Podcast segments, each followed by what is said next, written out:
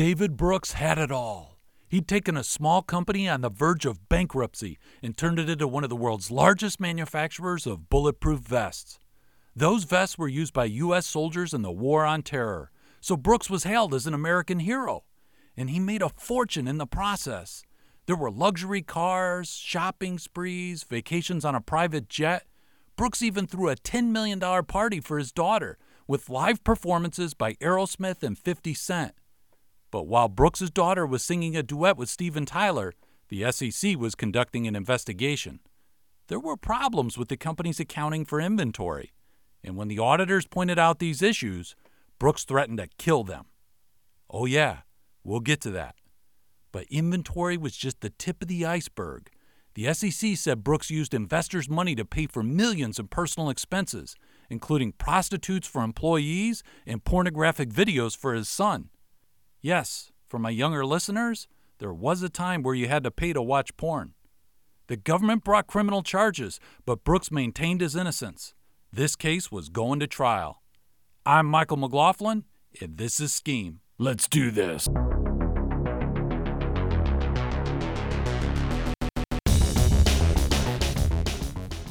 I'd love to tell you a heartwarming story about how David Brooks got into the business of selling bulletproof vests. Like that he was a soldier wounded in battle and decided to start making body armor. But that's not what happened. Brooks started out as a stockbroker, and he only got into the body armor industry after he was banned from the securities industry. Brooks had been working at his brother's company, Jeffrey Brooks Securities, when one of the company's brokers was busted for insider trading. The SEC concluded that Brooks and his brother had failed to establish policies or procedures to prevent insider trading.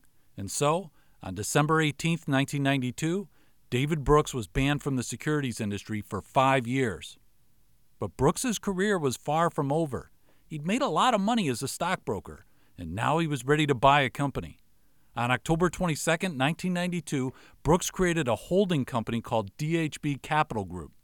He later changed the name to DHB Industries, with DHB standing for David H. Brooks.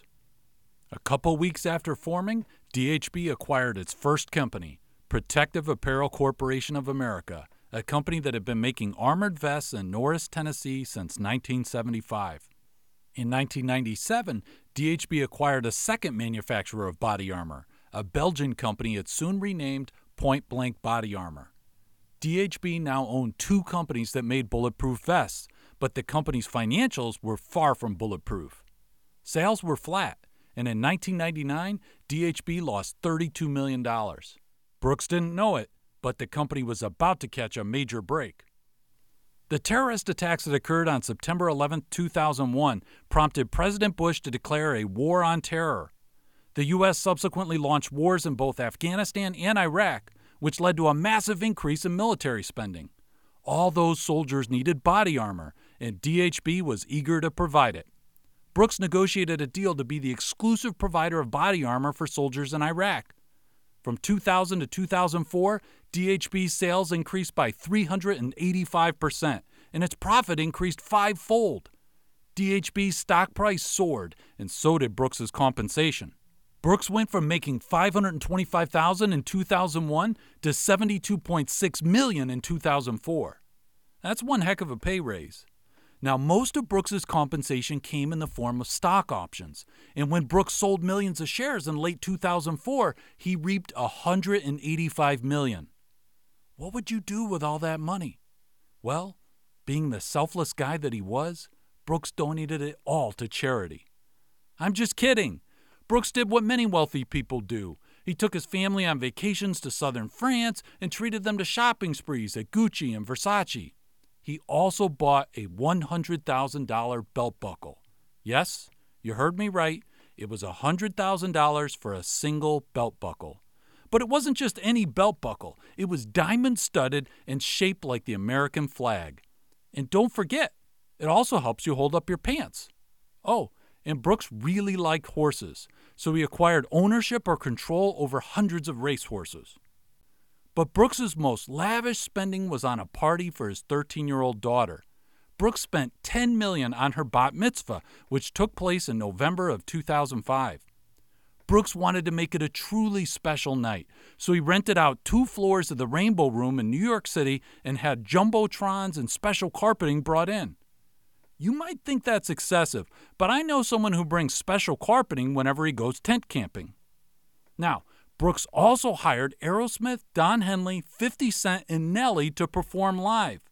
Brooks's daughter sang a duet with Steven Tyler, and his nephew got to play the drums.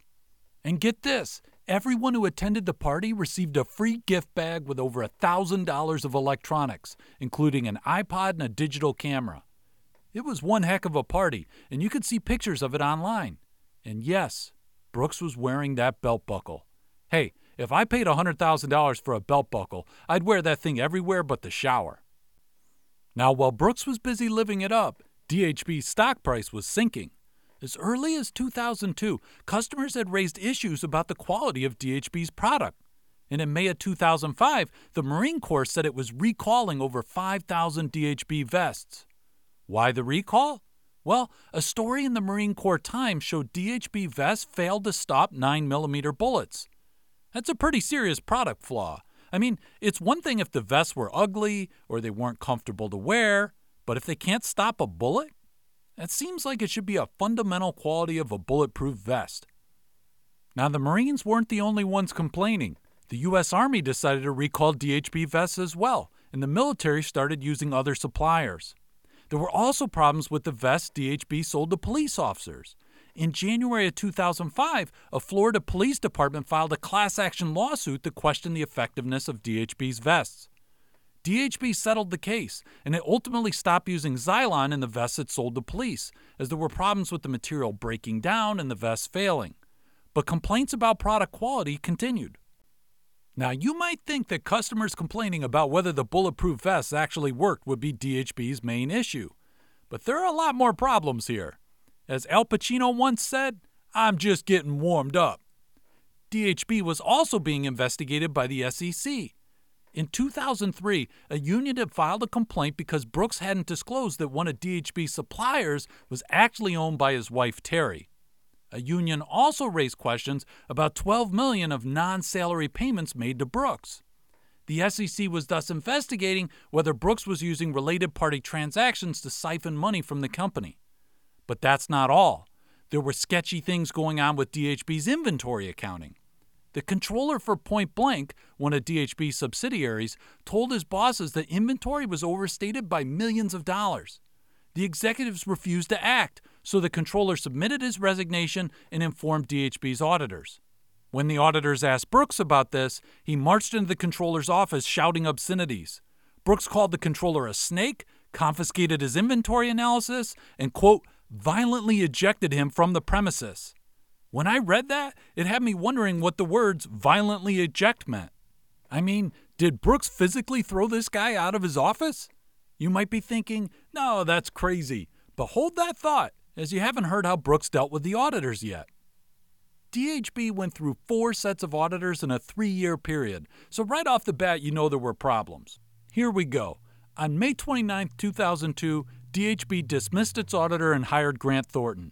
But Grant Thornton quit after just a year, having found material weaknesses with DHB's internal controls and a failure to disclose related party transactions. So, with Grant Thornton out, DHB hired Weiser LLP. But then Weiser also identified internal control deficiencies. Things got so heated between Brooks and the auditors that Brooks actually went ahead and filed DHB's 10K against Weiser's instructions. I didn't think Brooks was the type of guy who'd have trouble with premature release. Okay, that wasn't a very good joke. Weiser later resigned, so Brooks hired a fourth set of auditors, Rachlin Cohen and Holtz, to do the audit for the 2005 fiscal year. But in March of 2006, Rachlin Cohen and Holtz refused to issue an audit opinion. The reason? DHB, quote, had no support for many of the figures in the company's books and records. In other words, the financial statements looked like they were simply made up. When the auditors questioned some of DHB's journal entries, Brooks lost it. He told DHB CFO he was going to have his friends, quote, pay a visit to the audit partner, and, quote, if she were not careful, she would be wearing cement blocks on her feet in the Atlantic Ocean. That's right, Brooks just went full gangster. I think this is a good time to mention that when Brooks graduated from NYU back in 1976, he majored in accounting. And unfortunately, his professors never told him that it's wrong to threaten to kill an auditor. Now, you might be thinking, hey, that's an isolated incident. We all say stupid things sometimes, or we've all threatened to kill an auditor. But consider this Brooks told one of the audit partners for Rachlin Cohen and Holtz that someone should, quote, put a bullet in the brain of the partner who worked on the previous year's audit. Brooks also told the auditors for Rachlin Cohen and Holtz that their legal counsel should get, quote, a bullet to the brain. I could go on. Brooks called one of the auditor's attorneys an obscenity and said he wanted to shoot him, but I think you get the point. Ultimately, Rachlin Cohen and Holtz said they discovered an accounting fraud, so Brooks responded by secretly hiring another auditing firm to see if they would give him a clean opinion. This insanity couldn't go on forever. In April of 2006, DHB told investors they could no longer rely on the quarterly financial statements from 2005. The board asked DHB CFO Dawn Schlegel to resign, and it hired forensic accountants to figure out DHB's true inventory and profit figures. It took the forensic accountants an entire year to reconstruct DHB's financials, and the end result was bad. DHB had to restate its financials for 2003 and 2004, and its profits were wiped out. DHB had reported 15 million of net income in 2003, but it actually lost 28 million. In 2004, DHB had reported net income of 30 million, but it actually lost 73 million. On July 7, 2006, the board put Brooks on paid administrative leave pending the outcome of federal, state, and internal investigations. A week later, he resigned as chair and CEO. But the bombshell came on August 18, 2006. DHB's former COO, Sandra Hatfield, and former CFO, Dawn Schlegel, were charged with insider trading and fraud. They allegedly made 8.2 million selling stock before investors knew DHB's true financial situation. Surprisingly, it would be more than a year before the government came for Brooks. I suspect the delay was because they wanted to build a stronger case against him by getting Hatfield or Schlegel to take a plea deal. This worked, as they convinced Schlegel to plead guilty and testify against Brooks. Brooks was arrested by FBI agents on October 25, 2007, and charged with securities fraud, tax evasion, and insider trading. The government's case against Brooks had four main components. Brooks was accused of overstating inventory and thus overstating DHB's profits, using company funds to pay personal expenses, engaging in related party transactions to transfer money from DHB to himself, and selling stock based on material, non public information, aka insider trading. Let's discuss the inventory fraud first. From 2003 to 2005, the government said DHB overstated its inventory by overstating the amount of raw materials as well as labor and overhead costs by creating bogus unsubstantiated bills with fake prices, reclassifying production costs as R&D costs, falsifying journal entries to account for non-existent inventory, and failing to write down obsolete inventory. Let's dig into the specifics. We'll start with the reclassification of costs from cost of goods sold to R&D. Now you might be wondering why Brooks would even bother to reclassify these costs since both cost of goods sold and R&D expense reduce the company's net income. But here's the thing. Analysts watched DHB's gross profit carefully, and they expected gross margins of 27%. Thus, from 2003 through 2005, Brooks made sure DHB reported gross margins of at least 27%. But in reality, DHB's gross margins were never higher than 18%. So how did Brooks inflate the gross margin? He had Schlegel make journal entries to reclassify production costs as R&D under the pretext that these were sample vests that were provided to sales staff and customers. However, this clearly wasn't true as it was tens of thousands more sample vests than the company actually needed. We're talking about a large amount of costs being reclassified here. 8.8 million in 2003, 7.1 million in 2004, and 10.9 million in 2005. But that's just one part of the fraud. Brooks also had Schlegel and Hatfield put non-existent inventory on the books. They were literally making stuff up. When Brooks was discussing inventory values with a DHB manager, Brooks said that Hatfield was, quote, going to have to make up some number in 2005. And that's exactly what happened. In the first quarter of 2005, Hatfield and Schlegel added 63,000 non existent bulletproof vest components to DHB's inventory records. But now you've got a problem. You got a bunch of fictitious inventory on the books, and sooner or later the auditors are going to ask about it. Brooks thought he had a clever way for dealing with this. Remember how DHB stopped using Zylon in its vests due to the quality problems? Well, DHB took a $60 million write down for that and Brooks asked Schlegel to include some of the non-existent inventory in the write-down. This got 7.1 million of fictitious inventory off the books so the auditors wouldn't ask questions about it. But the auditors did ask questions about it. They requested supporting documentation for the write-down and wanted to know why the vest components were written off. Brooks must have panicked because what happens next is ridiculous. First, Brooks told the auditors that DHB wrote off the vest components because the U.S. Army decided it wanted a different color. He must have thought that was a stupid thing to say because later he changed his story and said the vest components were damaged in a hurricane. When Brooks told Schlegel the story he gave the auditors, she got upset and asked Brooks why he would make something like that up. The auditors would obviously ask for more details, and there was no way to back up the hurricane story. I mean, you can't just invent a hurricane. Except that's exactly what Brooks did. He hired a team of scientists to create a hurricane. I'm just kidding. The only things Brooks was good at creating were expensive parties and accounting fraud.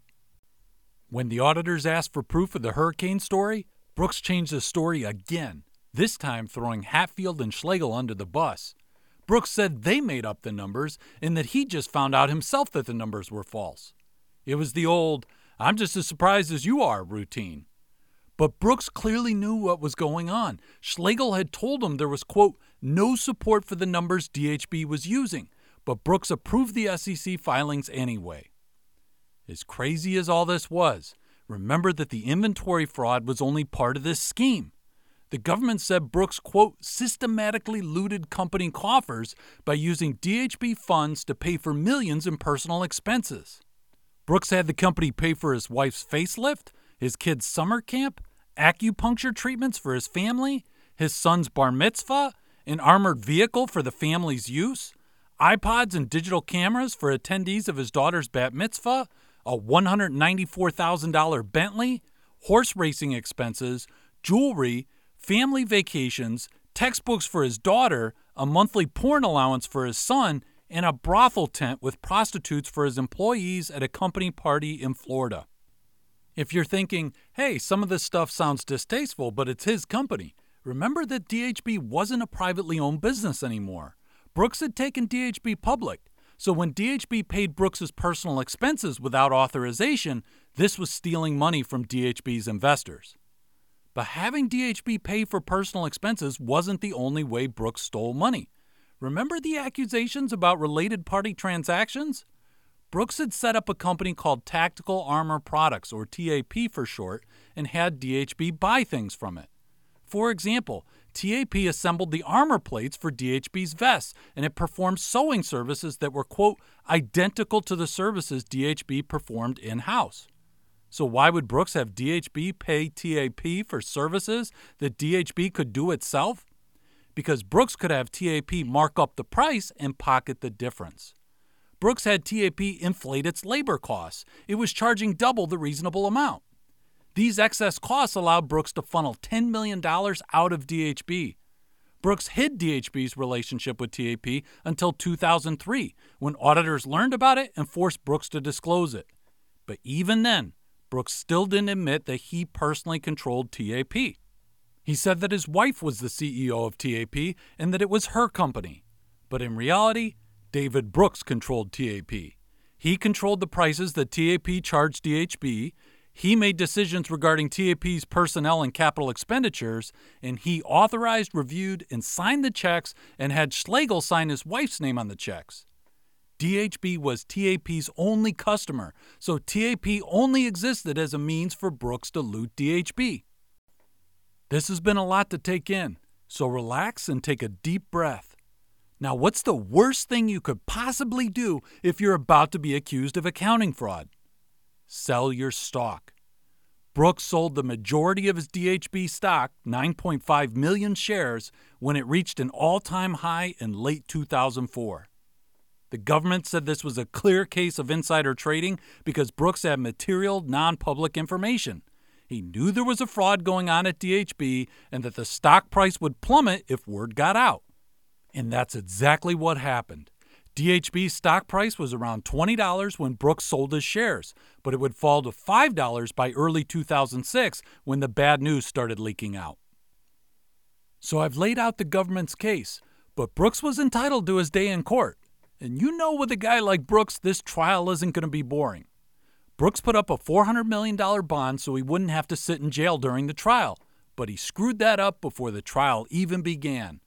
Prosecutors said Brooks was hiding money in offshore accounts and transferring assets to family members. Scotland Yard saw one of Brooks's family members walk out of a London bank with a duffel bag stuffed with millions in cash. The judge responded by revoking Brooks's bail and putting him behind bars. But after the trial started, Brooks got in trouble again. The judge hit him with contempt of court after he tried to smuggle anti anxiety pills into jail not once but twice. A friend had placed the pills near Brooks's seat in the courtroom, but prison officials found the pills during a body cavity search. Now let's get to Brooks's legal defense. Brooks's lawyer said he was a patriot whose bulletproof vest saved American lives.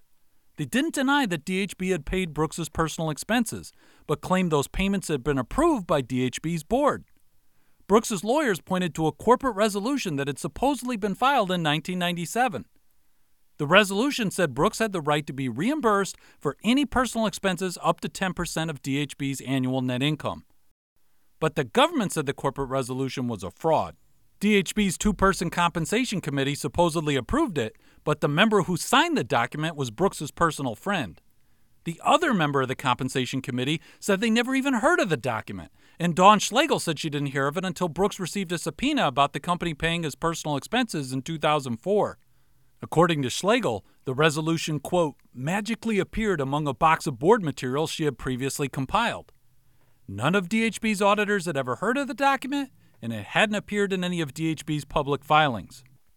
Brooks's lawyers made other attempts to defend his behavior, like claiming that some of the personal expenses were actually business expenses.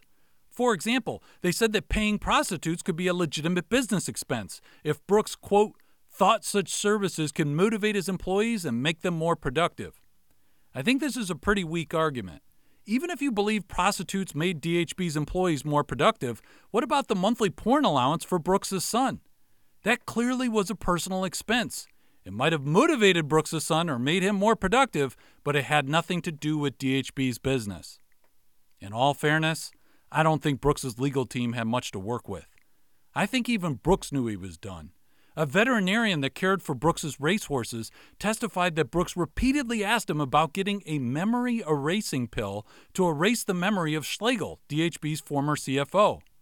Man, you know your company's accounting is sketchy when you're asking a horse doctor to wipe out your CFO's memory. Unfortunately for Brooks, Schlegel's memory was working just fine, and she testified against him for 23 days. In total, jurors listened to seven months of testimony from more than 70 witnesses. On September 14, 2010, the jury convicted Brooks of securities fraud and insider trading. Brooks was sentenced to 17 years in prison. And worst of all, they wouldn't let him take the $100,000 belt buckle to prison. Hatfield, DHB's former COO, was also convicted. She was sentenced to seven years in prison in order to pay 1.8 million. Schlegel was sentenced to time served in order to pay restitution of 92 million. DHB Industries changed its name to Point Blank Solutions on October 2, 2007, and it moved from Long Island to Florida. But the change of scenery didn't help as sales fell by nearly 50% from 2007 to 2008, and the company lost over $5 million. The company filed for bankruptcy in 2010. Now, the salacious details of this case make it stand out among corporate frauds. There have been plenty of accounting scandals over the years, but the CEOs usually don't threaten to kill the auditors or erase people's memories. How did Brooks get away with such egregious behavior for years? Two reasons no internal controls, and weak corporate governance. Let's start with the internal controls. The SEC described DHB's accounting department as, quote, woefully understaffed. I guess you don't need that many accountants if you're just making numbers up out of thin air, but in theory, you should have a fully staffed and well trained accounting team. Worse yet, Brooks micromanaged the accounting practices at DHB, and he threatened, demoted, or fired anyone who questioned the company's finances.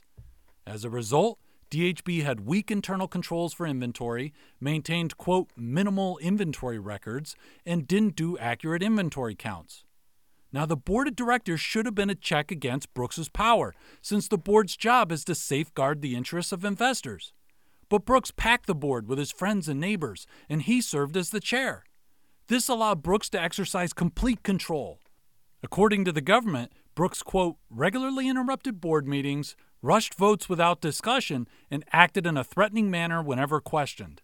At one board meeting, Brooks told a board member, quote, You know what we do to outsiders, you know what we do to people that aren't on the team. Brooks surrounded himself with sycophants and ruled through fear and intimidation. People who were loyal to Brooks got lavish perks and bonuses, while people who dared to defy him got steamrolled. DHB's board was so ineffective that on February 28, 2011, the SEC actually charged three board members, Jerome Krantz, Cary Chasin, and Gary Nadelman, with, quote, facilitating the company's fraud. The government said they had no business being board members because they couldn't be impartial. Chasin's family had dinner with Brooks's family two to three times a month, while Krantz used to be Brooks's insurance agent. The SEC said they knew Brooks was paying for personal expenses like prostitutes. They had discussed it at board meetings, but left it out of the meeting minutes. And all three of these board members were on the audit committee, so they heard frequently from DHB's auditors. The auditors told them three times in less than two years that DHB had weak internal controls for inventory, but they didn't do anything. The board members ended up settling with the SEC, agreeing to pay 1.6 million and be permanently banned from serving as officers or directors of a public company. By packing the board with friends who were loyal to him, Brooks was able to run DHB as his personal fiefdom. He got to steal money from the company, while his friends got stock options and skybox tickets at Madison Square Garden. It's crazy to think that Brooks went from throwing million dollar parties and taking vacations around the world to living in a jail cell. I'd like to say something positive about him, so I'll say this. He cared a lot about his kids. I mean, what dad gives his son a monthly porn allowance? In 2016, Brooks died in prison at the age of 61. Had he lived to hear this podcast, he might have threatened to shoot me. And if I'd been wearing one of his bulletproof vests, it wouldn't have helped, due to the issues with product quality. I'm Michael McLaughlin, and you've been listening to Scheme.